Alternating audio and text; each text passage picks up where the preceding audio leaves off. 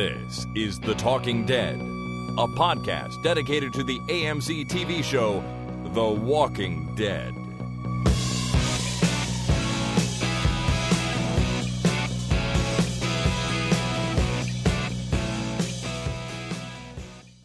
Hello, ladies and gentlemen. My name is Chris. And my name is Jason. And this is The Talking Dead number 103 for Monday, February the 11th, 2013.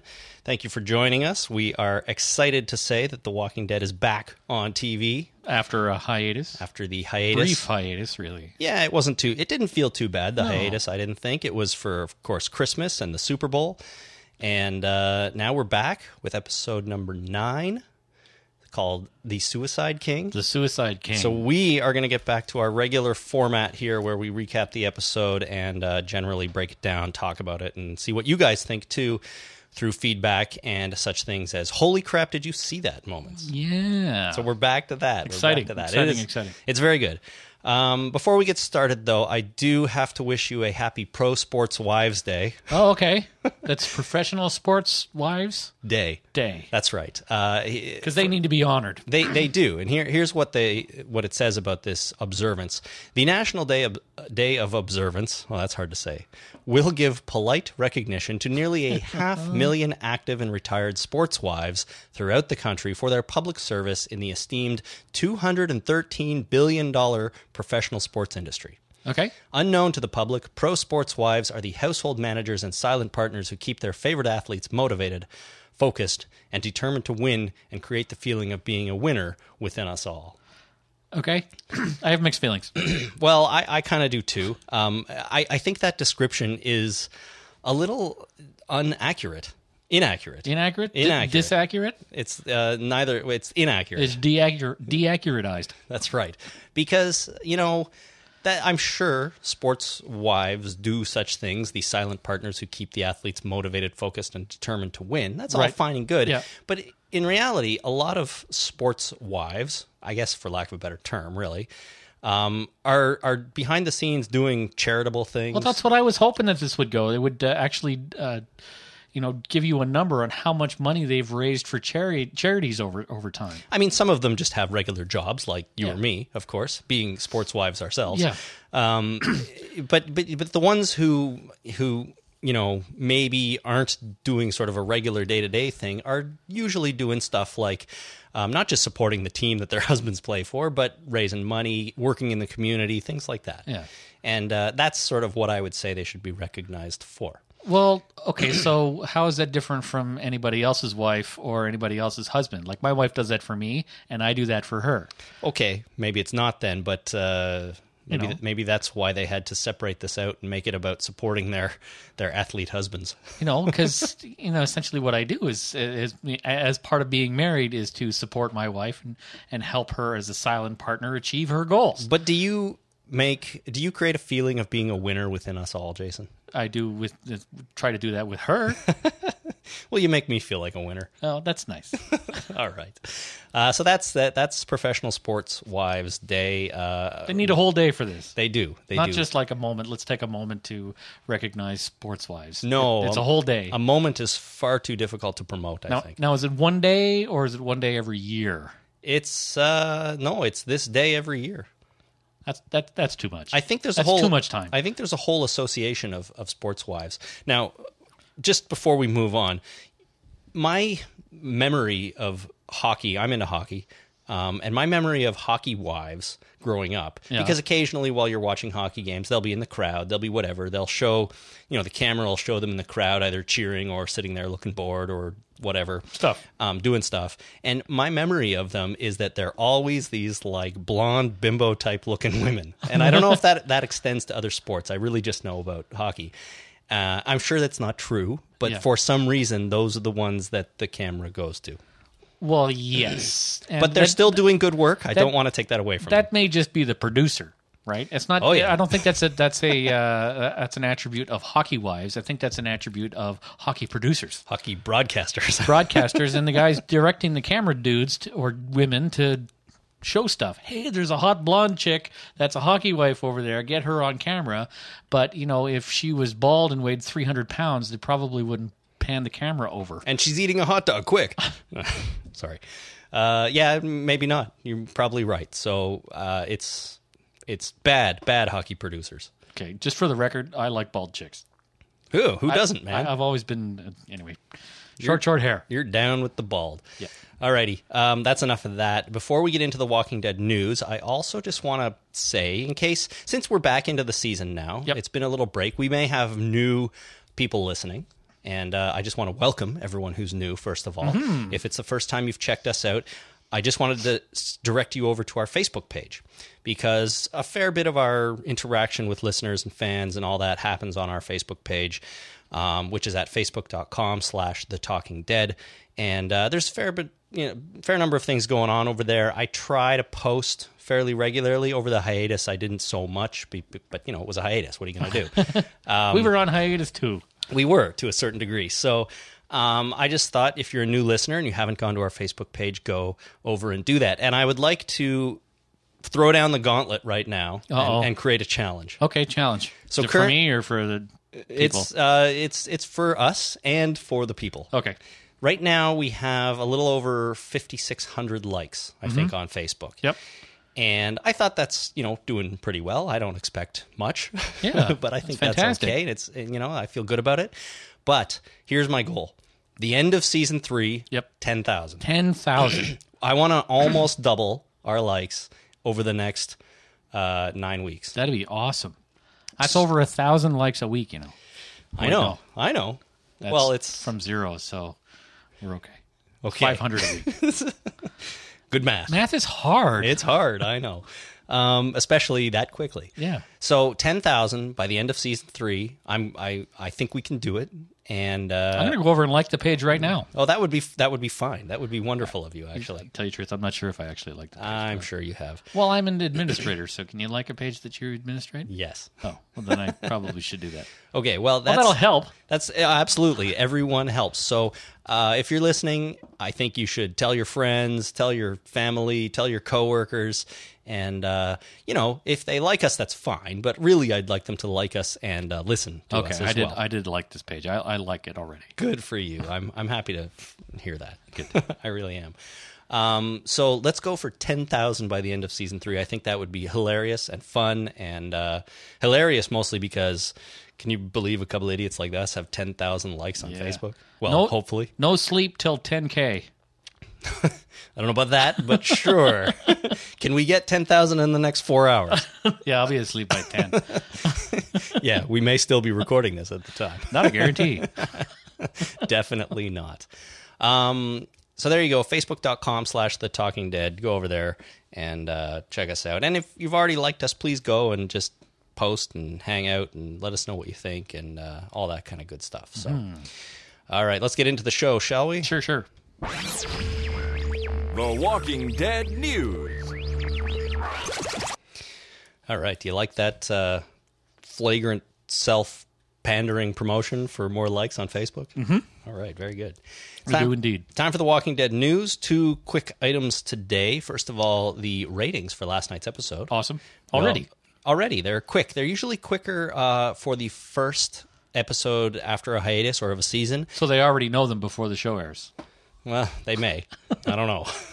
they figure it out somehow. And then these actual ratings are predicted ratings. No, Oh, these are the ratings for last night's episode. And I was going to say they're usually sh- uh, quicker for the first episode and the last episode.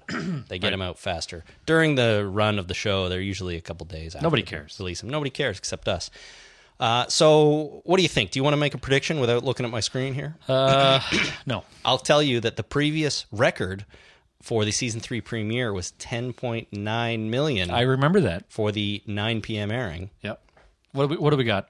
I'm not making a prediction. 12.3. 12. 12.3 million people. That's a dozen million people.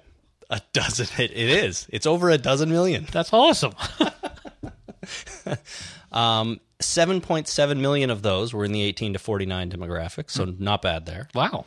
And if you add in the 11 p.m. rebroadcast, there were 16.6 million viewers of last night's episode. That's pretty sweet. That's records all round. Sweet 16. It really is. Records all round. Um, nobody's watching anything else on TV other than sports more than this. That's great. and uh, that's that is really really good. also, AMC's Talking Dead, which uh, was on at uh, 10 p.m. now. Right. We'll talk about the schedule change in a second. It got 4.1 million viewers, which I didn't look it up, but if I'm not mistaken, the last time I looked up the ratings for Talking Dead on AMC, they were at about 1 million. Wow. So Time change. Good. think that's an increase. Time change, good for sure. They also had a format change now. They've gone to an hour An hour. from half an hour. Well, they have to in order to accommodate the time change. they have to, exactly. Otherwise, they'd need another half hour show in the middle there. Yeah, they don't want to do that. And they moved comic book men away to Thursday nights. So, Right. so now we have new episode of The Walking Dead at 9, right. Talking Dead at 10, Yep. repeat of The Walking Dead at 11. Yep. And you know, I actually don't mind this format That's that makes much more sense. than showing it twice and then doing the live yeah. show. Well, first of all, they're going to get more audience because more people are watching TV at ten o'clock than they are at eleven o'clock. Absolutely. I can tell you that my eyes are. Uh, there's a higher chance of them being open at ten than they are being open at eleven. Yep. So that's that's one thing. Uh, two, the I it actually draws more viewers into the eleven o'clock show because you watch the show, and then you get uh, an hour's worth of information about the show. You get the get insider whatever. You get to talk about it. They you know probably do highlights, uh, that kind of thing. And then after that, you get to watch the show again. and You get to to think about it in a new way. Absolutely. I think it makes a lot of sense. I actually, we've talked about our feelings about AMC's Talking Dead show, you know, a fair bit on this podcast. Yep. Um, I actually liked the hour long format better than the half hour format. The main reason is um, they didn't have to just rush through everything. Right. And when it was a half hour, you had Chris Hardwick talking at a mile a minute, not letting anybody else say anything because he had to get through all this stuff in, you know, whatever, 22, minutes or whatever it yeah. is. And now he's got 45 or 46 minutes, and the show can just breathe a little bit. Like, I think those were even his words. You know, they have time to breathe and talk, and he doesn't have to cut people off constantly and so on. And, you know, the problems with the show exist, still exist, but they're inherent in what it is Right. but just the fact that they could slow it down a little bit, they took some questions from the audience, Wow. the live audience, which was brand new, and I, awesome. I sort of liked. And um, you know, they had time to do a brief pre-recorded segment of him on the set interviewing um, the uh, Dallas Roberts, who Right. plays um, um, what's his face. Oh my God! I can't relive. I'm blanking on his name right now. Who Milton. knows? Milton. Uh, Right. oh yeah, yeah, yeah. Yeah. So I mean that kind of stuff they put in there and I, I liked it. It was just it was better. And frankly, I liked it a little bit better too because it gave me time while I was watching it to start preparing for this very podcast Right. by by filtering through all of the you know some of the emails and calls we get and just getting ready for the 11 p.m. broadcasting when I'm going to sit there and make all my notes for our recap. So it works for them. Works for you. Works for me. And they get uh, you know they quadrupled their ratings. So I, it sounds like a win all around. Yeah, it's a solid solid move. Solid move, exactly. Can you imagine how uh, if our podcast was only 22 minutes long, we'd be done. Like we're done now. Thank you very much for listening. just just We'll about see you yeah. next week. We're what about fifteen in right now, so Yeah. we'd be done pretty soon. Um, and and it's just us idiots. We don't even have guests on who are going to say anything, Right. So so yeah, um, that would be crazy. That would be crazy. Uh, all right, one other item in the news I just wanted to mention that yesterday, during the afternoon sometime, Skybound launched a new Walking Dead website at thewalkingdead.com. This is supposed to be your online home for everything about The Walking Dead news, events, information about the comics, the TV shows, photo galleries, uh, the games. You can shop and buy stuff there. It is all Walking Dead all the time from the horse's mouth. really, there's a horse, There. yeah, and it's the zombie horse. a zombie horse. No, the horse. By horse, I mean Robert Kirkman. Right. And by Robert Kirkman, I mean Skybound Entertainment, his company. so uh, I just wanted to mention it in case no one had been there. I I don't mind sending our traffic all over to the official WalkingDead.com site. It's okay. It didn't blow me away, but it's. I think it'll grow into something better if they put time and effort into it. Right. There's a uh, you know I was just having a look at the site here, and uh, every time I roll over something, it takes over my screen. Oh, something giant happens. The uh, the drop down menus are big. That's true. Yeah, every time I roll over an image or something, uh, yeah, I find this, and it, yeah, and the, the screen jumps around on me. I, I find it, oh god, Well, I don't know if it's that bad for me. You are using Windows though, so. Well, j- there's a lot of flicker and jumping around when I when I load the page, Okay. and I I don't like that because uh, yeah, it probably is my browser, but uh, I get. I, I process information really quickly on the net because I work on the net, and uh, so I find things and I click very quickly. And if the page is jumping around, I usually end up someplace I don't mean to be. Yeah, exactly. Well, uh, I don't know. Our uh, I think the site is okay. It's again, I said it's early. It's only been up for a couple of days now, and they do have a fair bit of content. It looks like they pulled all of the Walking Dead related content over from um, uh, from Skybound's site. So, you know, they launched with with something. Oh god, this Coke is making me gassy. Sorry, everybody. Yeah, I see.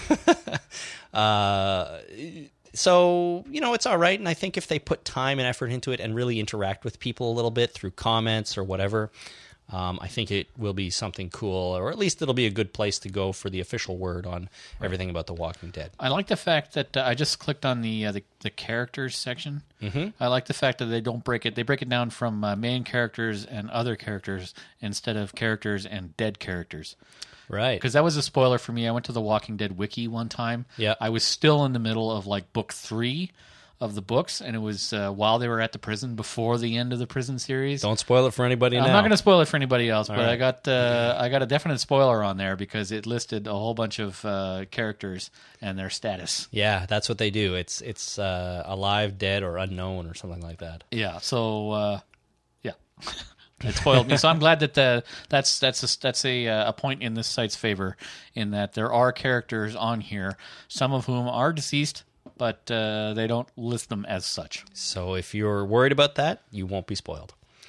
Um, and there's a store, so you can buy hats and shirts and all the books and things like that, uh, which is just sort of a uh, rebranding of the store that was on uh, Skybound's site, which is probably still there actually too. So Yep.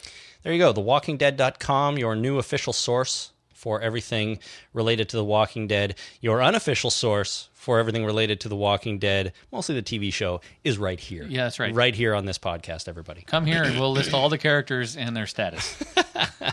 So take that. um, all right, it's time to recap this week's episode, The Suicide King. We open and we pick up pretty much right where we left off Yeah. last week. Thunderdome. Our uh, last episode. Um, almost with the same shot, right on the governor's face. Right. And uh, we got Merle and Daryl in the ring, of course, and the governor says he wants Merle to prove his loyalty and fight his brother to the death. Mm-hmm. Um, Andrea tries to step in and stop things, but Martinez holds her back. Uh, the governor says something like, It's not up to me anymore. The crowd has spoken. Right. Little cheesy, I thought. Yep. Of course, it's up to you. If you wanted to stop this, you could. Yeah. He doesn't want to. No, he doesn't. No interest. Uh, so Merle starts playing it like he actually is going to kill his brother, or at least fight him.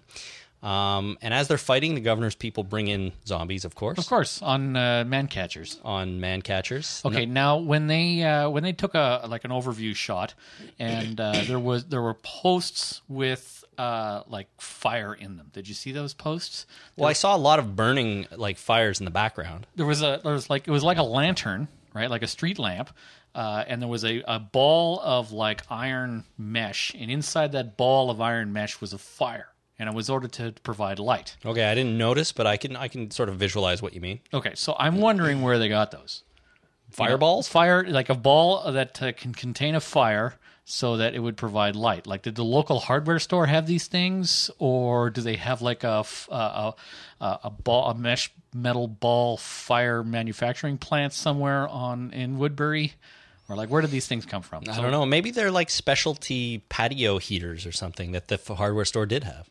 I don't know. no no they were just like like a, an iron you know those uh iron grates Yeah. there's like an iron grate in a sphere with a fire inside Okay. Well, sounds kind of cool. Maybe they're I don't know. Maybe they're crafty enough to create these somehow. Oh yeah, so there, there's an apocalypse. They're trying to keep out the the undead masses, and somebody's in a workshop going, "You know, it would be really cool for the Thunderdome if I made these spheres that could have fire in them." Burning spheres of fire. And then all their all his neighbors are like, "Yeah, that's a good idea. You should spend your time on that." And then they could build a catapult and chuck them at zombies. That'd Yeah, be cool. all That'd kinds be of awesome. stuff. See, that's a good idea. Anyway, Uh, so I guess they have burning spheres of fire around. Um, they bring in the zombies, and uh, Merle gets down on top of Daryl And uh, he tells them basically to just play along, Follow my lead. follow my lead. I got something going here. I know I'm choking you, and I know you're choking me, but I'm going to talk and say, "Follow my lead." follow my lead. um, so they hop up and they start fighting the zombies Yep, back to back. back to back, which looked cool. But I don't know if punching a zombie in the face is the like bare knuckled is the best idea. Didn't, But then uh, what else are you gonna do? in Didn't this Errol have a situation? Uh, knife? I think he had a knife in his, his, le- his right hand. I don't. I didn't notice a knife. I just saw him wildly swinging punches at zombies. I and- thought and he had a Marlton. knife. You remember that time he was sneaking up on the zombie and his arms were really high and he had a knife in Yeah, one yeah, hand? yeah, yeah. I thought that was the stance, and I could have swore I saw a knife in one of his hands. He was sneaking up on uh, Tomas, I think. That's right. Right. No, I don't think he had a knife because he had all his weapons taken away from I him. don't know. I thought I saw a knife. All right. Well, either way, they were punching zombies in The the, magic face. knife. Punching zombies in the face. Um, I'm going back to take a look. All right, do it. Now, suddenly, gunfire breaks out, Mm-hmm. and it's Rick and Maggie shooting up the ring, just shooting wildly into the crowd. Uh, chaos erupts, of course. The crowd starts scattering, and the governor is just slowly walking through the crowd, um, kind of relishing it all. I Yeah, thought. he don't care. No, he- Gunfire, smoke, bombs exploding, people running everywhere. He doesn't give a shit. he's just walking along, going, "This is awesome," and "This is crazy." Yeah. And I'm crazy, probably. It's like General Patton. yeah. General Patton refused to duck or in any way acknowledge uh, combat going on around him.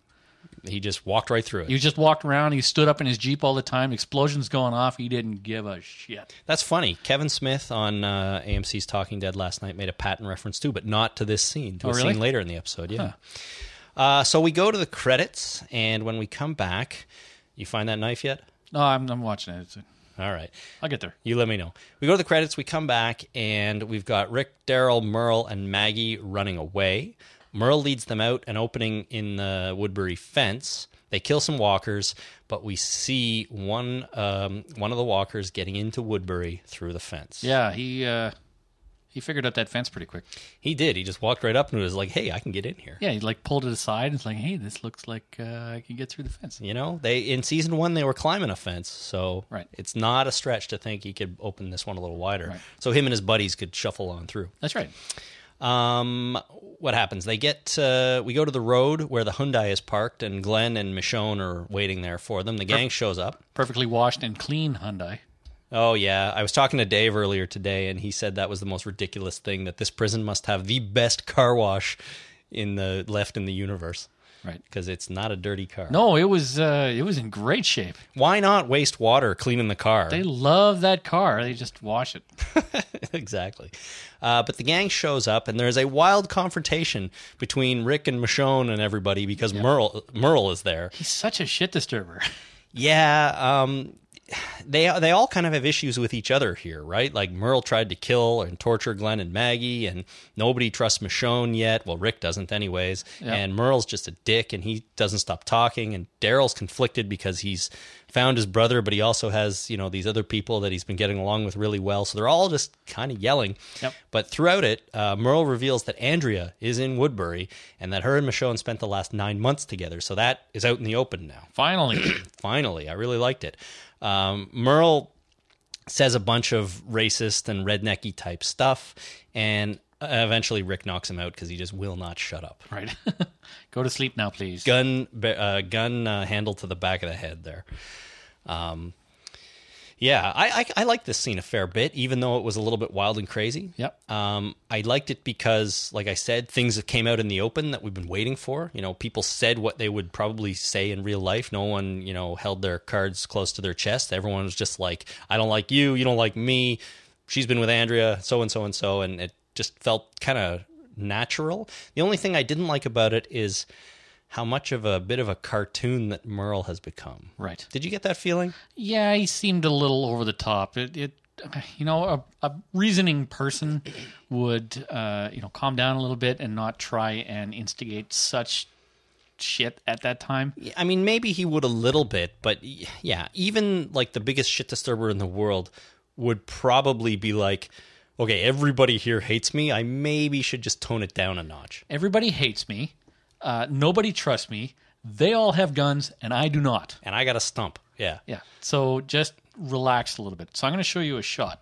Okay. This is the shot in the background, right behind Daryl's hand. there's an arm. Yep. Just for a split second, I thought when I was watching that, I thought that was a knife. And his hand is is like sort of in the shape of Yes. gripping a knife and someone's arm in the background. Yeah, I could see that. So just for a split second, my brain put uh, knife in hand in uh, into this scene. So All right. No, uh, Daryl did not have a knife. no, so they were bare knuckling zombies in the mouth. Yeah, except for uh, uh, Merle's. I guess Merle metal was stump. using his metal thing, yeah, but still seems like a poor idea, but I guess you got to do what you got to do at that moment. like the Tin Man from Wizard of Oz. That's right. Um, so we go back to the prison. Herschel's patching up Alan. Beth walks in with the baby, and Sasha kind of puts her foot in her mouth by assuming that the baby is Beth's, Right. which I thought it was kind of a goofy scene, but No, I, I I thought liked that was it. uh, I thought that was a you know a reasonable thing. A, a woman walks in with a baby. Yeah. You know, oh my, oh my goodness, there's a baby. Yeah, she said we didn't think we'd ever see one of those before. How are Again, you feeling? Yeah. You know, I would have made that assumption. Somebody's holding a baby. Nobody else seems to be, you know, mothering the baby. And this, uh, I would have made that assumption. Yeah, I think it's probably a, a safe assumption. What I liked about it though is that again, information was was relayed to people. Tyrese and everybody in his gang now knows that well they have a baby and B that the mother didn't survive. Right. Um, the only other thing I suppose they could have revealed is that the mother was uh, Carl's and that's Carl's sister. Right. But I guess it's not that important at that moment. Tyrese, uh, so Tyrese and Herschel are talking, and he Tyrese explains how they survived for this long in his neighbor's bunker. And uh, when they came out after they ran out of supplies, Alan and Donna were the first people that they found, um, sort of still surviving out there. Yep. Uh, Herschel says they'll give uh, Donna a proper burial. That's nice. And uh, he also says that they shouldn't get too comfortable because, you know, whether they can stay or not is not up to me. No, it's up in the air. It is. Now I liked this because there was a this really showed the bonding the sort of early bonding between Herschel and the gang and Tyrese, Yep. right? Tyrese has been very respectful of everybody so Yeah. far as he continues to do so throughout this episode. And I think Herschel's kind of buying into that. And uh, this was a good scene sort of outline, outlining that. Uh, we go back to the road. The group is standing around talking about Merle. Nobody wants to bring Merle with them except Daryl No, of course not. he's conflicted because it's his brother, of course. Um, and they basically say, nope, Merle can't come. And Daryl decides that he's going to leave with Merle. If there's no him, there's no me. Well, he that makes says. sense. I, I guess so, yeah. I mean, it's a pretty tough decision to make, though. I mean, your brother who. Um, you haven't seen in a long time. You formed a, formed a really strong bond with these other people, but now suddenly your brother's back. What do you do? Right. I mean, it's a tough call, but it does make sense that he would go with him. It's like I can't just abandon him. I, I wouldn't. I wouldn't have made a different call. No, I don't think so either. You know, I, you know, if, if it was my brother that showed up, uh, blood is thicker than water. You know, if you don't want my brother, you know, it was just us for a long time. We can survive.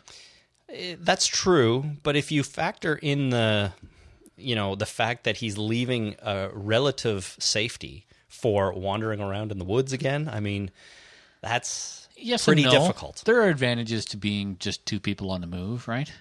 It's I suppose I suppose you can keep moving quicker. You know, you, uh, you go back to the prison. The chances they know as well as everybody else that the governor's going to retaliate and come after the prison. I guess they can avoid all of that. That's right? true. It's just like you know, leave them as a target. We'll go someplace else. yeah. There's got to be a somewhere else we can hang out. Right. Uh, but Rick lets him go.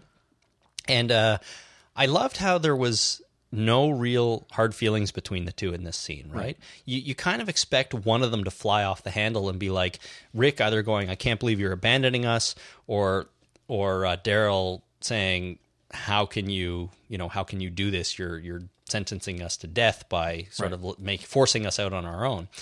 But it wasn't like that. They were both like, you know what? this is just the way it's got to be. Things have been really good, you know. Your kids are great, kind of thing, and uh, and let's just move on from here. Um, and I think that was a, a, a good decision on the part of the writers to make it sort of amicable that way. Yeah, they'll be back. Oh yeah, they're not no going, doubt about that. They're not going anywhere very far. Have you seen those uh, memes online about um, if Daryl, uh, what is it? If Daryl dies, we riot yeah, and uh, you know the slightly more polite version of it is if Daryl dies, we stop watching. right. So I'm pretty sure that uh, I'm pretty sure that they know what they have on their hands here with Daryl and Yeah, how the that- fans love him. If they kill, they can probably kill anybody else off, and there wouldn't be as back, big a backlash as if they killed Daryl off. Probably, probably. Um, but that's that whole movement was revived last night when uh, when they people started thinking, "Oh my God, they left. Are they coming back? Are we ever going to see them again?" Yep. I'm pretty sure you will, people. Um, so Tyrese's group back at the prison is bringing out Donna's body. Alan sees Carol and Carl and thinks that this is a good opportunity for them to take over the prison. It sure does. He figures there's a woman, a little kid, uh, a teenage girl, a baby, and a one legged old man. Why, why is this even a challenge, really? right. But Tyrese tells him to have some common decency and settle down. And just then, Beth and Axel bring out a shovel to help them dig a grave. And uh, Tyrese is still very friendly with Alan, and nothing nothing happens. Yeah, I think that would have been a mistake if they would have went after uh, Carl and uh, and what's her name. Total, Uh, yeah. total mistake. They would that would have been uh, First of all, unfortunate for them. it, it would have been. I mean, that's not just a woman and a little kid. No. that's Carol and Carl. That's right. Mostly Carl. Mostly Carl. these days. He they both had guns probably. Yeah, she and I had a don't- rifle, and he had. I'm sure he has his pistol with his pop can on top. and Tyrese uh, had a hammer. So you know, Carol or Carl might have taken a surprise hammer to the head, which can do a lot of damage. Oh yeah, But the rest of them would not have survived long. they can do a lot of death. It can do a lot of death, but uh, the other one would start shooting wildly and probably take out everybody else. Right. So yeah, good move not to do anything. Tyrese knows what he's doing here. Um, back on the road, they are traveling, but they're blocked by a car. So they all get out. Glenn opens the door of the car to move it. Of course, a walker jumps out. I don't know why Glenn couldn't see that walker sitting in the car before he opened the door. Sometimes uh, windows don't work. I guess so. Or he knew it was there and he knew he had to get it out, so he just opened the door and like he didn't hesitate. He grabbed that thing, threw it down on the ground, and stomped the shit out of its head. Right. So we were surprised, but not necessarily him. That's right. So then Glenn and Rick argue about Rick not killing the governor, and uh, Glenn is pretty pissed that after all that effort to save Daryl, he just uh, he just leaves. Yeah. and doesn't doesn't do anything else. Doesn't kill the governor. Glenn is upset because the governor gets to live after what he did to him and Maggie, pretty much I'm surprised Maggie didn't take a shot at him.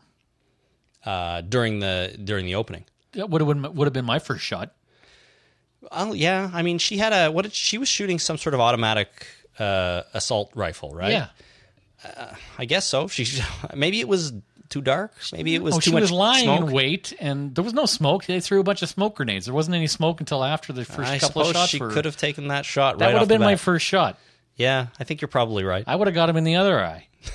but then, Yeah. where would the plot be? Right?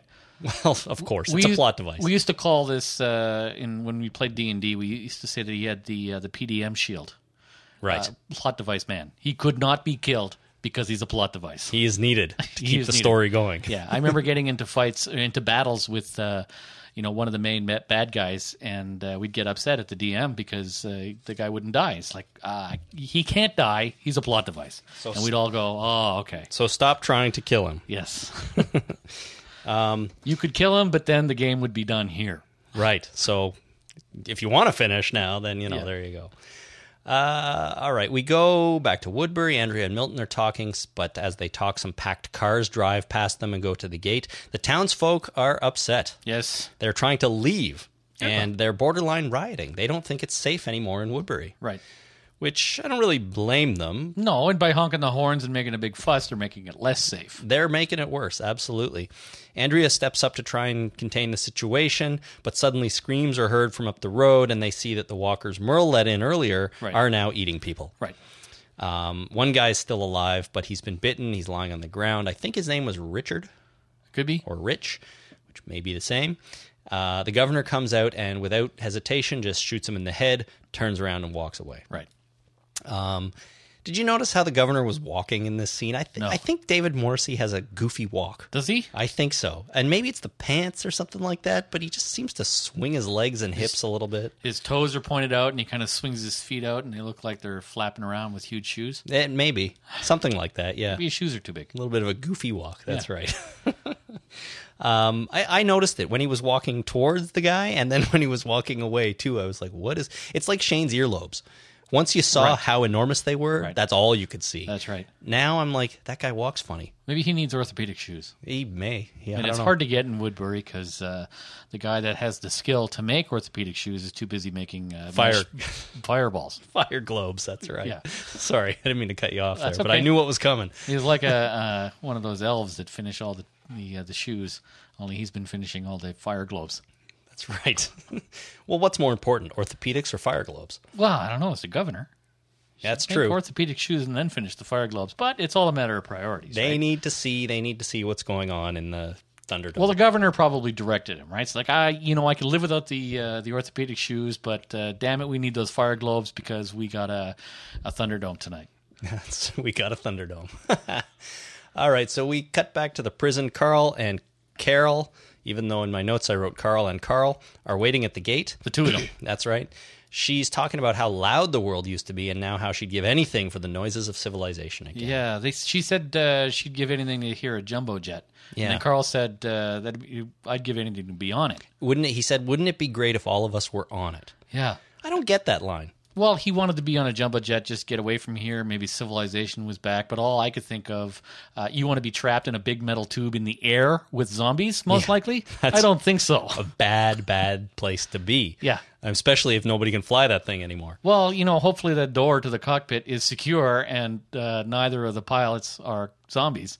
Then maybe the plane would land, but the chances of you surviving are thin. Thin. Are not good. If uh, one of the pilots is a zombie and the other one gets bit, you're all screwed. You are. Unless you can fly a plane. or get through that door. If they're both dead and or zombies, you Oh, yeah. can't get into that door without the, the, one of the pilots opening up that door. Except presumably the keys are on the plane somewhere. So if you do survive, you could find the keys maybe. I'm not entirely sure. No, Not on a plane, maybe on the ground, but I don't think there's any way to get into those doors without the pilot opening that door. I guess that would be a security risk if one of the the flight attendants had the keys. Yeah. All you have to do is steal them or overpower her, and you're in the cockpit. right. Yeah, you're probably right. So you have to break it down. Or a steward. Uh, flight attendant applies. Oh, to, yeah. I thought you said stewardess. No, I did not. But then you said her, so I, that's when my brain went there. Oh, you're right. I tried to not be sexist, and I was anyway. yeah, sorry. At least I called you on it. You did, at least. Why not? But they're waiting at the gate. Uh, yeah, they're talking about the noises of civilization. She also tells Carl that Lori was proud of him, which was nice. That is nice. even though he didn't really feel it, you know, because he thinks all he ever did was uh, be a little asswipe to her. right. Uh, but then the car drives up. Suddenly they're coming. And here's another weird thing that I thought Carl said. They hear the car coming, and he turns to look and he says, Man, I hope that's them. It's like, who else is it going to be? Well, somebody, anybody else is bad. I- Anybody else is bad, but like, it's not like, well, I guess Tyrese did show up, but not many other cars have approached this prison in a long time. No. And he's like, I hope it's them. I hope it's not the pizza I ordered. I, you know, I don't know. I think that thought would have occurred to me as well. You know, you hear a car, it's like, man, I hope it's not somebody we don't know. Well, yeah, th- but that's not the feeling I got. I the feeling I got from it was like there's been four or five other cars drive by, and he's like, "Oh, it's not them." Oh, it's want like them waiting To- for a bus. yeah, Oh, that's not the bus. it never comes, you know. Uh, But or looking for a streetcar. You look for that uh, that middle headlight, way way down there, because uh, I don't know. Toronto streetcars have three headlights, Right. Two, uh, you know, regular headlights, and then one a little higher and in the middle, Right. And that's what you look for when you're looking three kilometers down Queen Street. You're going, okay, I want that middle headlight. Eh, there it is. And then, uh, then you wait 15, 20 minutes for the damn thing to show up. right, so I just thought it was weird that he's like, "Oh, I hope it's them," but it was them, luckily. And uh, so they get in there, and um, Carol, of course, first notices that Daryl's not with them, but Rick assures her he's alive. We ran into his brother, and he went off with him. Yeah, he's gone.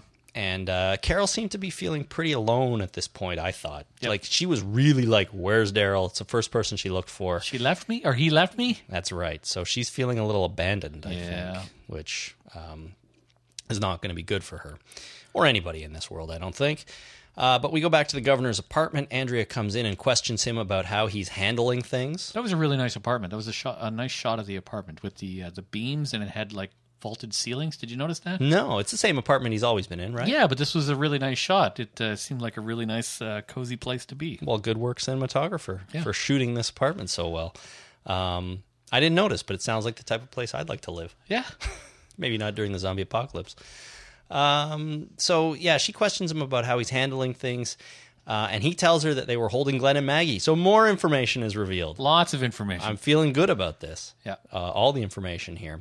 Uh, but the governor is very cold to her.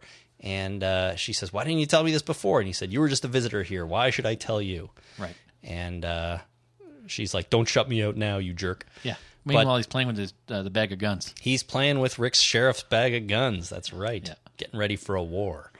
I thought he was packing up and getting ready to leave. Oh, you thought he was just going to hit the road. I thought, you know, when he picked up that backpack, I thought he was putting together a uh, a go bag. No, that didn't occur to me. I'm like, he's checking those guns.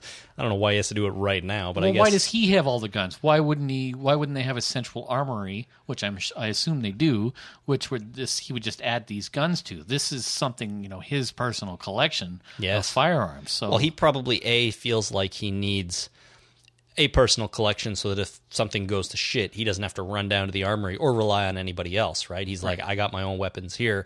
Nobody else is allowed to have their own weapons, but I do. I am. But also, I think he just, you know, these are like almost like a trophy.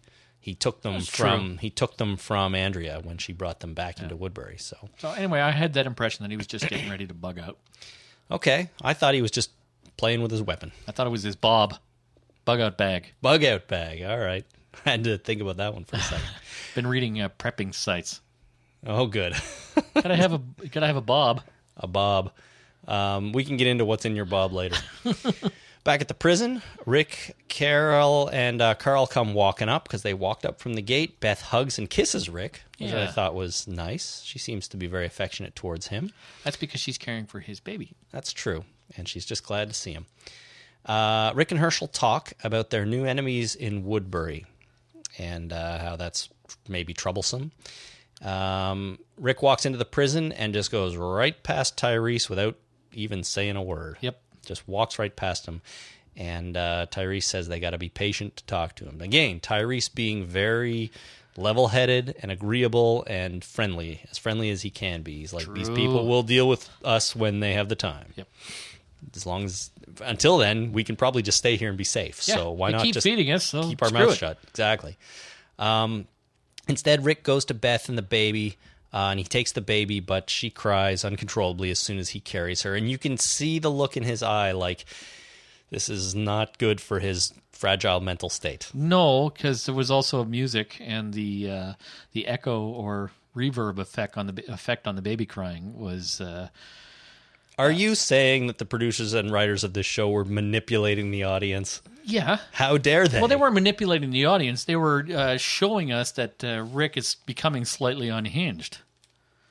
Well, continuing to be unhinged slightly. Yes, becoming again unhinged. you know, after the telephone thing seemed to be wrapped up uh, in the uh, earlier part of this season, I was like, okay, they're they're done. That's quick. They're they're, they're over it. Rick is healing now. He'll be fine. I don't get that feeling anymore. Didn't I say it would come back? I believe I did. the, the phone or just his? No, just his his craziness. I don't. I didn't think the craziness was over. I thought it would come back. Yeah. people don't just go crazy for a little while and then they're done with it. That's not when true. not when the stress of what caused them to go crazy is still kicking around. That's true. That is true. It's, And this baby uh, is a huge reminder of the thing that completely unhinged him earlier. yeah. Not to mention everything else that's you know gone crazy. So Yep. So he's clearly still nuts. Um, but uh, we go back to Woodbury. The town is gathering outside the governor's apartment. They are still unruly. And uh, Andrea comes out because he won't, and she delivers an uplifting speech about working together to rebuild. The, the crowd completely calms down, and uh, the governor is watching from a window above, so he sees what's going on out here. Yep.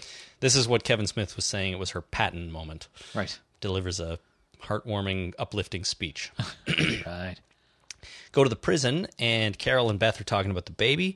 They start talking about Daryl and basically decide that he's a good man, even though he left. Uh, Beth says, though, we're weak without him. She's a little worried about it. Yep. And Carol decides that Daryl has his code, and this world needs men like that. It does. So uh, she's probably figuring he'll figure it all out and come back, and they'll be good again. Oh, hopefully, Yeah, I hope so too. if Merle dies, he'll come back. That's true. That is true. If Merle dies, where else is he going to go, really? Yeah. Um, we see Herschel. He's cleaning up Glenn, addressing his wounds a little bit, and uh, he can tell that something is wrong between him and Maggie. Yeah. Glenn doesn't really say much, But as he's leaving, Herschel tells him that he's like a son to him, That's nice. which was very, very nice. And then he goes to see Maggie, and she doesn't really feel like talking either, but Herschel suggests that him and her and Glenn should work things out. right. Um, I was chatting with Dave earlier today, and he's like, I don't even know why they're not talking. Like, I don't. He's he's like, I just don't get it. What do they have to be, you know, so upset about? Well, let's think about that. Well, my answer to Dave was that Glenn is feeling inadequate because he wasn't able to really protect Maggie from the governor. And then Rick went back and didn't kill the governor. And now Glenn is just kind of feeling like less of a man, kind of. And he's like, maybe I don't even deserve to be with this woman, sort of. Well, he didn't want uh, he didn't want her to go back, and uh, I think he's mad at her for going back, putting herself in danger. Yeah, but it- it, there's there may be a bit of that too. But the feeling I got from earlier in the episode is that um, it wasn't really her call. Like we didn't see the decision to go back right and rescue Daryl as viewers, but it sounded like Rick was saying to him, you know, you could barely walk, you were badly injured, you couldn't come and help. You should you should stay here and rest. We'll go and take care of this kind of thing. What was he asleep at the time, and they just left him? Well, that's the thing. You think he would have argued a bit, but maybe he really was in bad shape. But then when he got back, he was feeling better. They got back, he was feeling better. And he's like, I could have helped, or, you know, I thought you were going to get Daryl, but you should have killed the governor, too. Yeah. You know, what are you doing? Come on. He's just angry, He is. He's feeling angry these days. and it about probably everything. is not completely rational anger either. It's just I, I'm angry at this, I'm angry at that, I'm angry at you, I'm angry at him. I'm just angry. Exactly. Now, it may not be rational, but it's not entirely without, you know, uh, good reason either. That's true. He's, he did have his ass kicked. He was tortured. He was tied to a chair with a zombie attacking him. Yep. Uh, you know, they humiliated Maggie. They did a lot of things. He's he's got a good reason to be pissed. He's pretty pissed. So hopefully they work it out though, because ultimately I think he's just feeling angry at the world, and he doesn't need to direct it at her so much. True. Because I'd like them to, you know, Oh, they'll patch it up. be I'm happy worried. and patch it up. Um, so Michonne is uh, sleeping. We see her sleeping in the prison. Uh, Herschel makes a comment about she probably hasn't slept for days, so Right. she needs some rest. Uh, the gang is outside. Rick, Herschel, and everybody are talking about the governor retaliating, and Herschel says that they could use some reinforcements at this very moment. Hint, hint, nudge, nudge. We lost our number one cool dude, Daryl. Yep. And, you know, we might need some extra help. Um, so they go and talk to Tyrese. Um, Tyrese makes his case to stay and help out. And Rick says no. Right. Puts his foot down, says nope. Um, I had a slight problem with this scene. And uh, I know it's part of Rick's character, but he comes off super, super extra distrustful Yeah. in this scene. To me, it felt like more so than ever before You think so? when you're in, when you're in a moment where you think you know if now may be the time to give somebody a chance and that's of course what herschel says a second later this might be you got to give these people a chance you're making a mistake here i just felt like rick was just you know so quick to say no that i was like he's got to be thinking we might need these people Yeah, it's true. you know but it didn't seem like that came across at all I don't think he's entirely rational. well Either. again no he is not being entirely rational with any of his decisions here Yeah. So, um, Rick, uh, so yeah, Herschel says you're making a mistake. Now, Rick looks like he's starting to agree. He does, I, you know, he, he thinks about it. Uh, but then he sees a figure standing on the ramp above them, Right. and it appears to be a woman, which looks like she may be in a wedding dress, Something white. white flowing gown of some kind. Yep. Uh, I don't know if it was a wedding dress, but I think that may have been what they were going for. Um, we are to believe that this is Lori Yes. he is seeing his dead wife. Yep. Uh, she's not calling him on the phone anymore. Nope. He's she's just a specter standing there, glaring down at him. Right. In Um, shadow. In shadow. We- So we don't really see the face, which to me just means that they didn't actually use uh, uh, what's her face. Lori. to- yeah. to or what's her name? God, I'm bad. It's it's the hiatus. That's the problem. Um, they didn't actually use the actress to uh, to Man, portray her. Sarah Wayne Callies. just just takes a second to come to me. It'll all come back. Um, she probably wasn't available, or you know, couldn't come and just do a non-speaking, standing in the shadows role. Why bother? Well, yeah. I mean, it would seem kind of cheap. it would. It. It. Uh, I. I think uh, they sh- I don't know. It just seemed like it was uh, unfortunate they couldn't get Sarah Wayne Callie, and they just went with, uh, you know, a faceless specter, as you say, standing up there. That was obvious that, oh, they didn't bring her back. They should have brought her back. They should have and showed her. I Stepped up and I, got her there. Honestly, I would have liked that a little bit better. Now, here's the thing: some people uh, were speculating or claimed to be able to see that it was Zombie Lori standing up there. I couldn't really get a good look at it. I looked at the uh, the iTunes version that came out overnight um, today. It's just not bright enough to see to see her face. So you think it was an actual zombie? Like or just No, a, no, just no, an no, no, image- no. he was still imagining it. No, no, no. No one else could see it. He was imagining Okay. it, but I think people were speculating that he was imagining Zombie Lori. Right. Not that it was the zombie of Lori, because zombie uh, Lori's dead and her body's gone. She completely eaten apparently. That is their story, and the- I'm sticking with That's it. the current thinking. That's right. Um, so uh, no, but I'm not sure. I'm not sure if there was supposed to be a zombified Lori there or not. I couldn't tell. No, I just think it was I, I personally just think it was Spectre Lori Spectre Lori, with uh, Ghost Lori. Ghost Lori coming to just watch over Rick and spook him for some reason. Yeah, so right at that moment when Rick is starting to maybe come around and think, okay, Tyrese can stay, um, he sees Ghost Lori. He starts talking and yelling at her. Yep. Um, saying things like, why are you here? You have to leave me alone. I can't help you anymore. And uh, everyone thinks, of course, he's talking to Tyrese. Right. And uh, he pulls out his gun too. And so people get a little freaked out and nervous. And Tyrese is like, okay, we'll leave. We'll leave. No one needs to get shot. We're going to go. And uh, we focus camera in on Rick. And the episode ends. Right. So it's all just a big misunderstanding. It's a huge It's misunderstanding. a three's company situation we got here. Do we really need a Three's Company situation on The Walking Dead? well, apparently we have one where the audience is completely completely aware of what's going on, and uh, the actors have no idea, or the, the characters have no idea, Yeah, that's except right. for Rick, Except which for- is and he's got no idea about anything. right? which is not really a three's company situation because in three's company nobody had any real clue of what the actual situation was. At that. Everyone thought they knew, Yeah. but they didn't. So, uh, yeah. So, um, so that's the episode. I I liked it for a lot of things. I really liked the amount of talking people did and the amount of information that was Yeah, revealed to each information other. flowed. Felt very, very good about that. On the other hand, I didn't really love Merle in this episode. He came off a little cartoony and clowny to me. Yeah.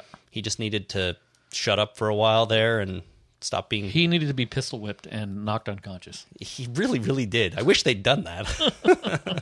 If only. yeah, if only.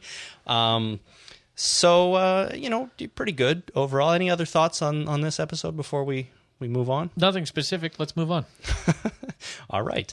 If uh, if you have any thoughts on this episode, by all means, send in comments and questions, talkingdeadpodcast at gmail.com. We would love to hear where you agree or disagree with our take on things. And uh, and uh, we'll, you know, get to some listener feedback in a future episode if you do send it in. In this episode, after our quick break to thank our sponsor, we will have a little bit of listener feedback, as well as a few holy crap, did you see that? Uh, that's back again. Awesome. So you can send those in as well. Um, that's all coming up right after this. Stay tuned.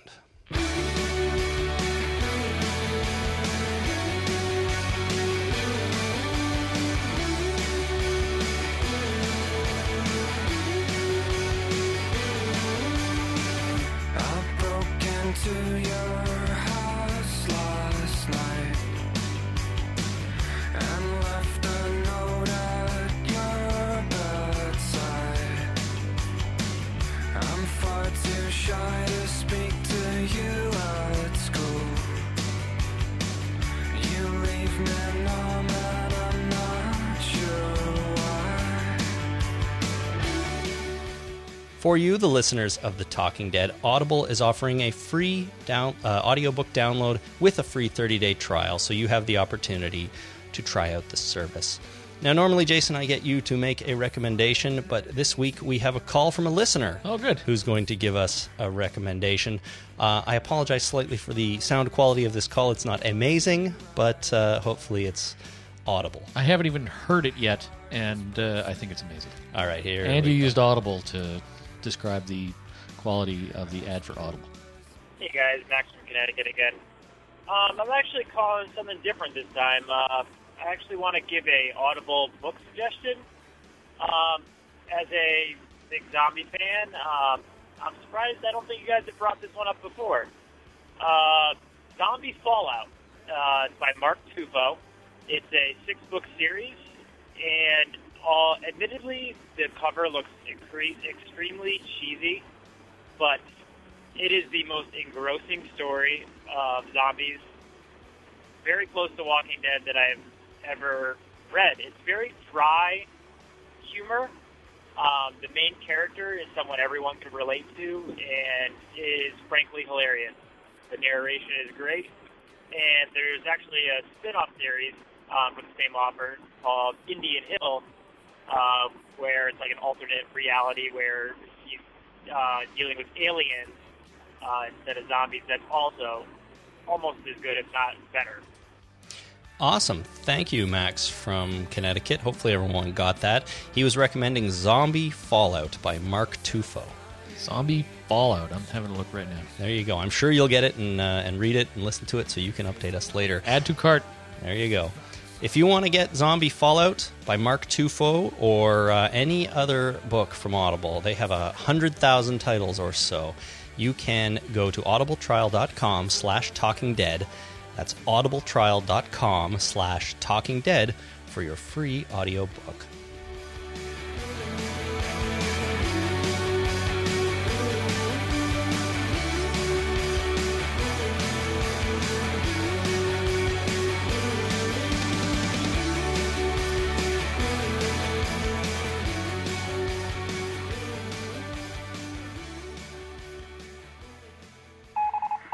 Listener feedback.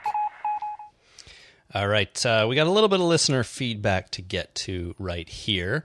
Um, the first one, let's do this one first. This has uh, uh, direct. This is directly from last night's episode. Chris from the UK writes in, and he says, "The accidental death of Haley was a clever ploy to make you stop and think. Is it really that clear cut that the prison gang are the good guys?" They were pretty much indiscriminately firing into a crowd of civilians, shooting through smoke with no real control over who they hit. Is the governor not right, at least from his perspective? Rick and all really are terrorists, terrorism being very much in the eye of the beholder. Uh, I didn't mention in our recap that Haley was shot right at the beginning uh, of the episode, Yep. shot dead by one of uh, you know either Maggie or Rick. Right. And uh, if you f- have forgotten, Haley is the crossbow girl that uh, Andrea was up on the wall guarding with for a brief uh, portion of an earlier episode. Bow. It wasn't a crossbow, was it? Sorry, it was a, uh, it was a bow. Yeah, you're right. It was a bow. Um, we speculated that we'd never see her again, and we we did, but it was brief, and now she's dead. Uh, There she is. So, um, what do you think about Chris's comment here about how it sort of muddies the waters of who's good and who's bad? I mean, a group that's supposed to be good firing into a crowd of civ- civilians indiscriminately. That did occur to me at one point. I didn't. Uh, I, I failed to bring it up, but uh, yes, they were firing into that crowd, an unarmed crowd, indiscriminately, and that uh, doesn't seem like something a group of good guys would do. I absolutely agree. I mean, it's Why do I always agree with everything the listeners say? well, they're smarter than us, so you- you got to go with them. I'm right? skeptical with everything that's about to come out, like it when it does, and I agree with every single listener that has ever written in. It shows your intelligence. The intelligent man defers to someone who knows more. Right. And I propose that Chris in the UK is smarter than us. And consistency is the refuge of the weak minded. Sure, why not? That's why we're so inconsistent. Yeah. Uh, so yeah, I, I, I, that's true. I mean, it kind of occurred to me while I was watching it too. I mean, yes, they're there trying to get their friend back, and yes, they know that some bad things have happened, but they've got to realize that not everybody in this town. There's 75 people or whatever there, um, and they're pretty much all there in that in that circle. Not everybody there is going to be an evil, horrible human being, and they Maybe- don't deserve to be shot like you know just out of the blue like that. Okay, Maggie has a, an assault rifle of some kind. She could have killed a lot more people if she'd known what she was doing with that thing. I think maybe she just missed. Maybe she was shooting at the zombies uh, that were in the ring, and she's just a really horrible shot. Well, horrible shot, or there's there's a lot of people running around there. You, I just- mean, you don't fire into a crowd. I, I No. I, I can't. I, I I absolutely agree. Yeah, I can't abide by this that behavior. unless you are actually at war and those are the enemy soldiers, They have you to be don't armed. fire into a crowd, and they have to be armed. That's right. You, You don't fire into an unarmed crowd ever, ever, ever. All right. So it, there is no justification for this whatsoever That's why Glenn's mad. I'd be. I'm mad now too. because his girlfriend is a cold-blooded killer. She's an indiscriminate murderer. Jeez, I still love Maggie. Maggie the murderer. Got it. That's her new name. Okay. Uh, excellent point, Chris. Uh, I think uh, I think it is all about um, how you you know your point of view on things, your perspective on it. Uh, alrighty, Andreas from Sweden wrote in. I think the TV show has failed monumentally in showing the governor as a badass evil person. Think about it. It could just as easily be Rick in the governor's shoes. What has he done really that is that bad? He wants to protect the society and he does what needs to be done just like Rick. So a similar point here. Uh, you know, torture, zombie heads in a jar, keeping a zombie pet. Yeah, um, I he sent in Andreas sent in a few examples here to prove his point, and I took a took three of the six or seven he wrote in. Uh, first of all, Michonne, she is a strange one that never did anything to get the governor's trust. Would you want her loose in the woods around Woodbury? Right. He's trying to say, you know, like why would he trust her? Why, you know, he can't just have her running around out there plotting her way back in to kill him. So that's why he sent out the team to get her um, Penny, uh, you know, he Andreas says, "I have a daughter and I love her more than anything. If she would turn into a zombie, I may as well keep her for the later treatment. Why not?" So again, matter of perspective, Right. And uh, um, Maggie and Glenn, two strangers who have access to this, you know, secure prison. Of course, you want to know more about that prison, and you're going to do what it takes to find out. Right. Um, to your point, yes, he did some horrible things, but again, when you look at his side of things, maybe he's, you know, he's just doing what he has to to survive too, just like Rick would. Yeah, and I and I've brought this up in uh, previous episodes near the beginning of the season where they really haven't pulled the trigger on uh, the governor being a super bad evil guy, right? And I and, he, and he's right. I and he, they haven't pulled the trigger yet. That like he's doing things that make sort of sense in his own kind of twisted reality.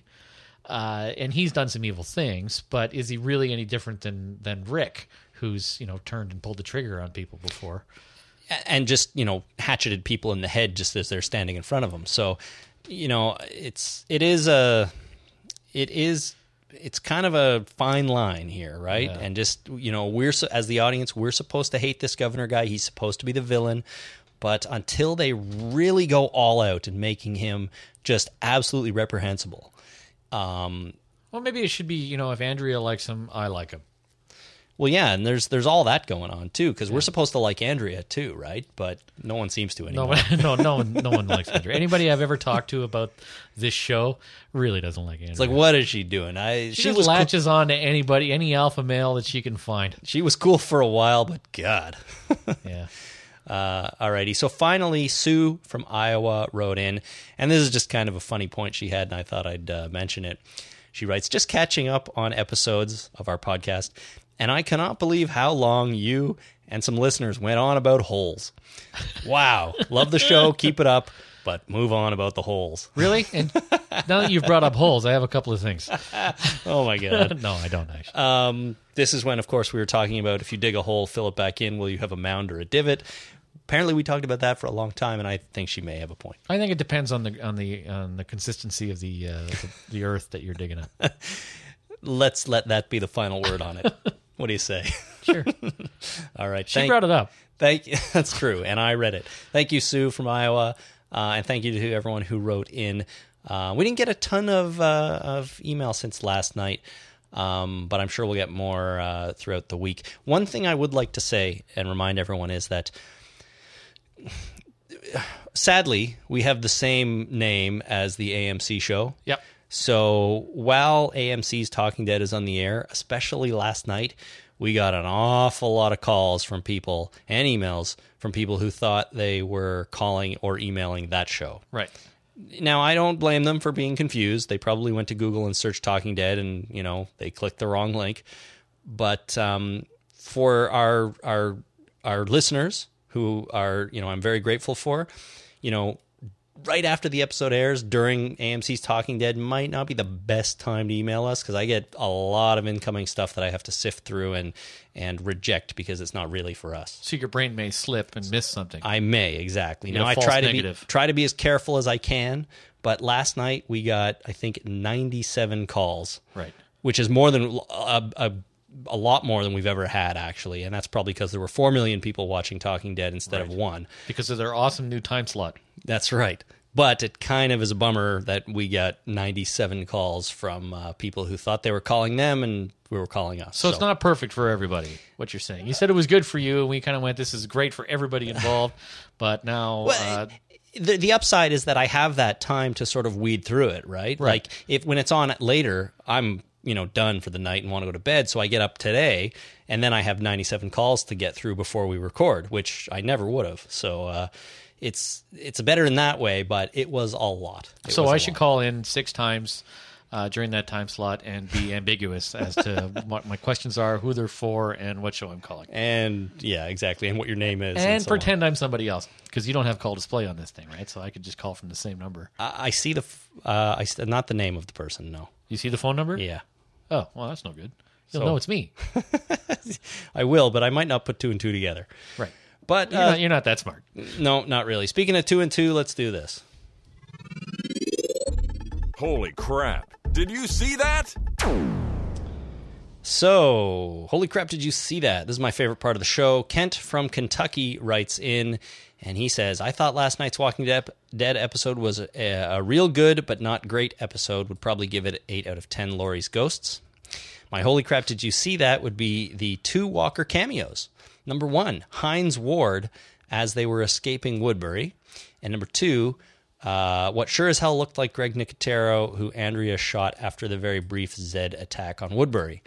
Um, regarding number two, I do know Nicotero played a zombie in this episode. I'm not 100% sure which one, Right. but it was probably that one. You know, it was probably one that got a little bit of screen time. Yep. And Heinz Ward, uh, football player, I think. I'm who- looking him up right now. It uh, looks like football, and he's got a uniform that is yellow and either dark blue or black.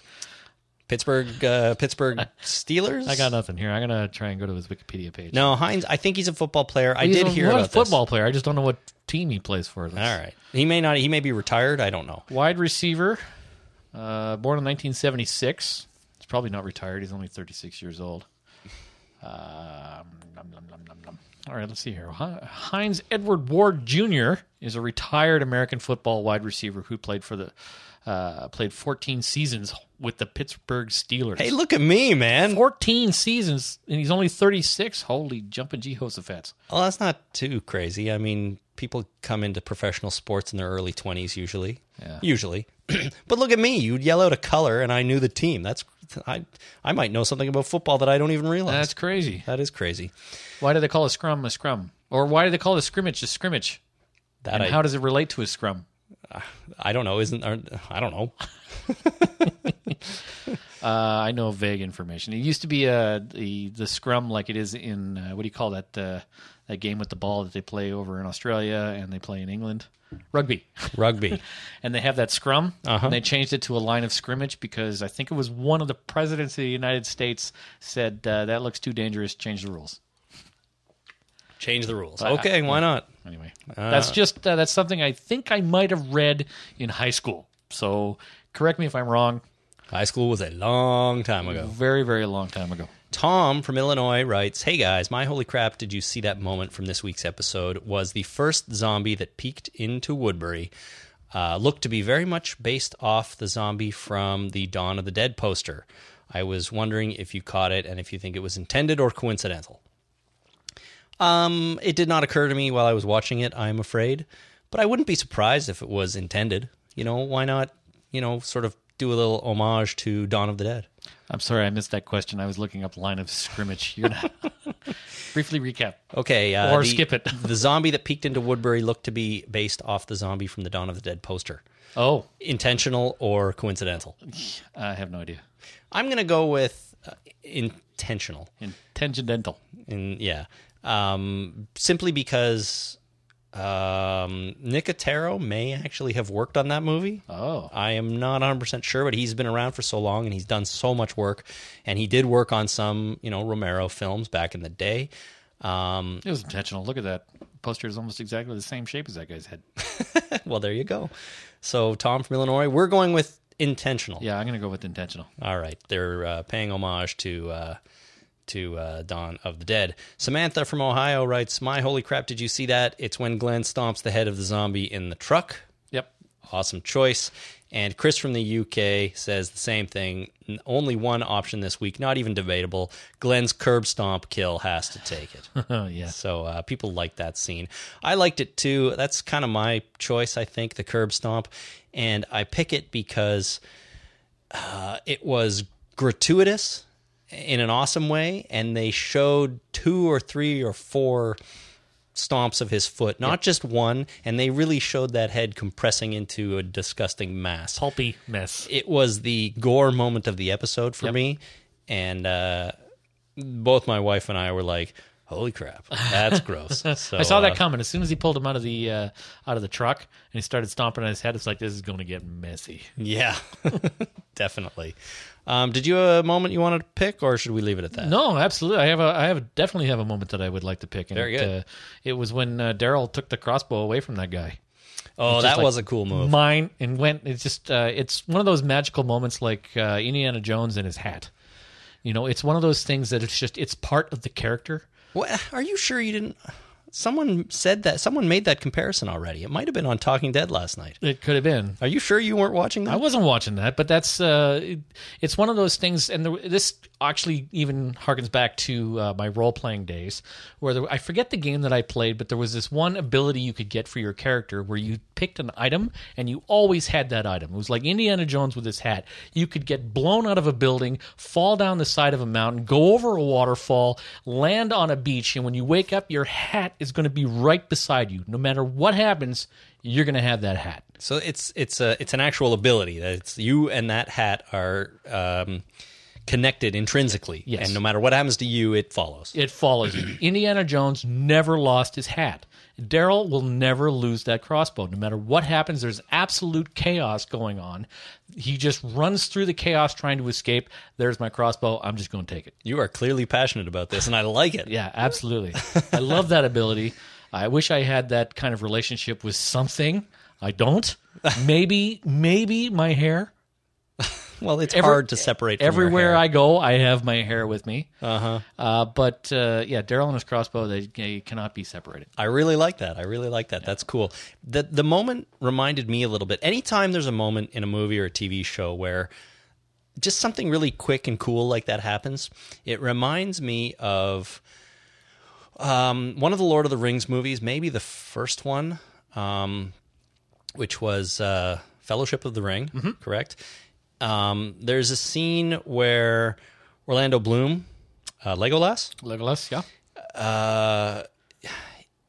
very quickly and in semi slow motion mounts i think he mounts a, a horse of some kind he kind of like it's running at him and he sort of swings himself up Oh, yeah. Oh, around and lands on it and keeps going Gets on the back of the horse, yeah. yeah and, and it's in the battle it's in the middle of a battle with a bunch of orcs Yeah. am i getting all the terminology right I I don't know. okay i think so and uh, it was a quick scene but it was really cool that he just had this ability and i'm like not everyone could do that No, you have to be an elf to be able to do that. and then well and just like you have to be daryl dixon to be able to to reclaim that crossbow like that Yeah. from a guy who just shot it and who has it in his hand to just come up and sort of neutralize him take the crossbow Well, he- spin around he and run away flicked it, right? He just, he just like uh, slapped his hand and it came out and he had automatically had it essentially at his shoulder and ready to fire. yeah and that's why it was so cool just like legolas was in the middle of battle and then suddenly he's on top of a horse riding it Yeah. you know it was really really awesome so uh That was my uh, holy crap moment.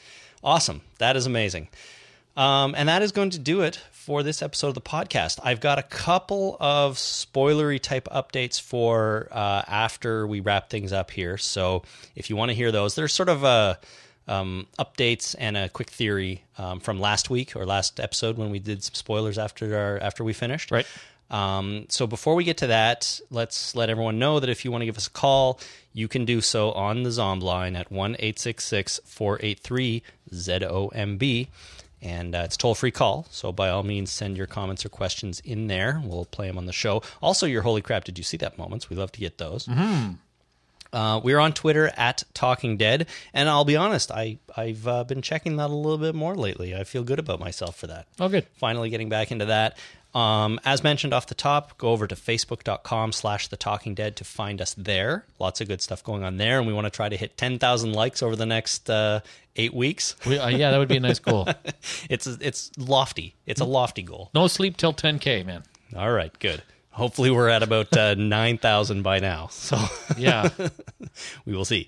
Um, and uh, you can email us at talkingdeadpodcast at gmail.com. I try to respond to everyone, although I'm usually takes me a while to get around to it because I let the email build up a little bit. But um, otherwise, you know, we try to get stuff on the show whenever possible. So uh, there you go. Those are all the ways you can contact us. We will be back next week when we when we recap and discuss episode 10 of season 3 until then, my name is Chris. My name is Jason. Thank you for listening, everyone. Stay tuned now for some spoilers. Cool.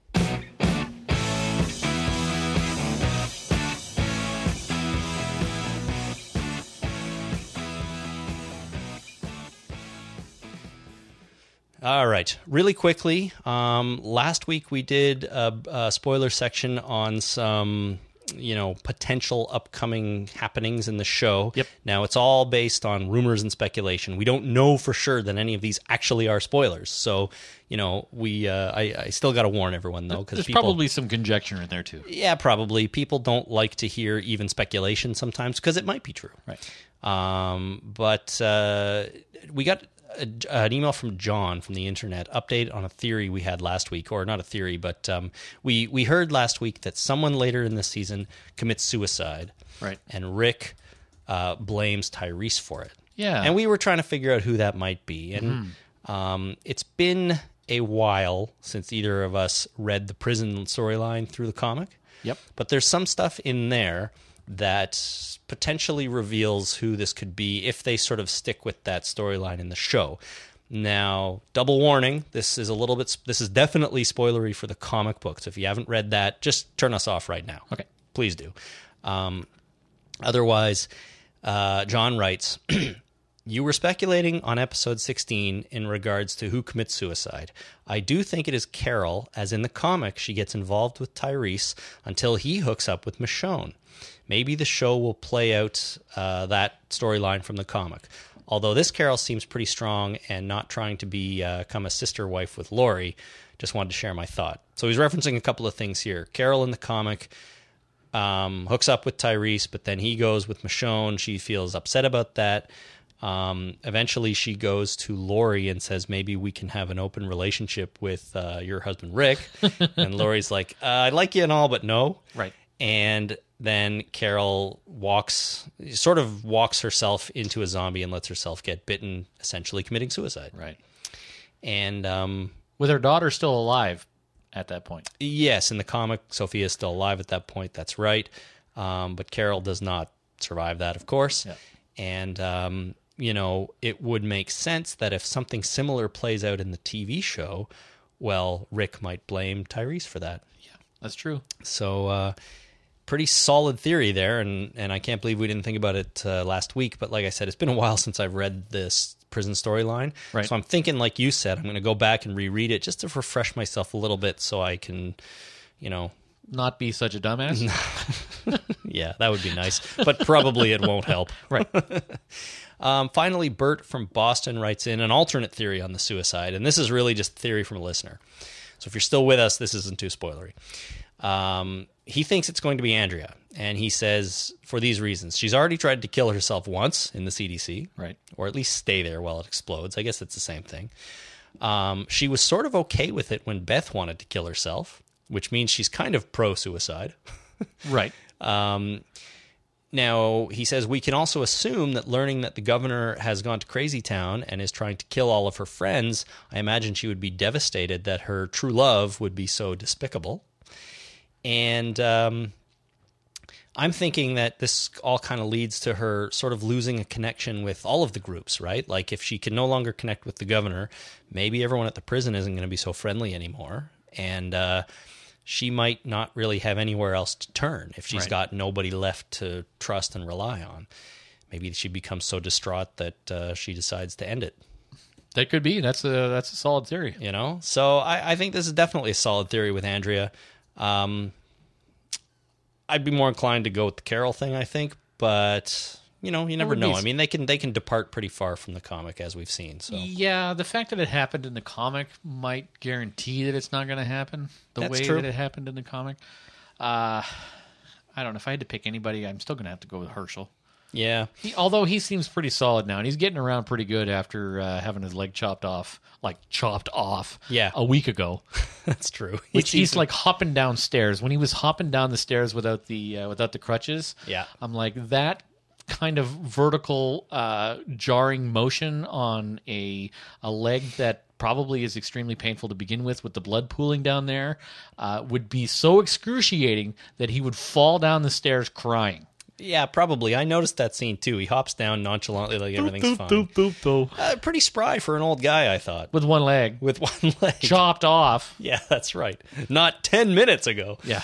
Um, yeah, her Herschel's. I don't know. Herschel seemed much more with it in this episode and much more together. He had a bigger part. Yeah. and uh, I no longer really see him as a suicide risk. Although last week when you mentioned it, I was like, totally, yeah, Man, okay, now that I think about it, this is post uh drinking and driving.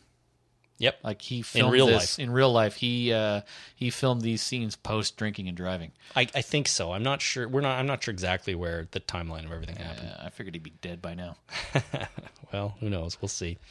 All right, that's it, uh, everybody. Thank you for listening. Like I said, we'll be back next week uh, when we talk about episode number 10. Thanks for checking us out. Salut.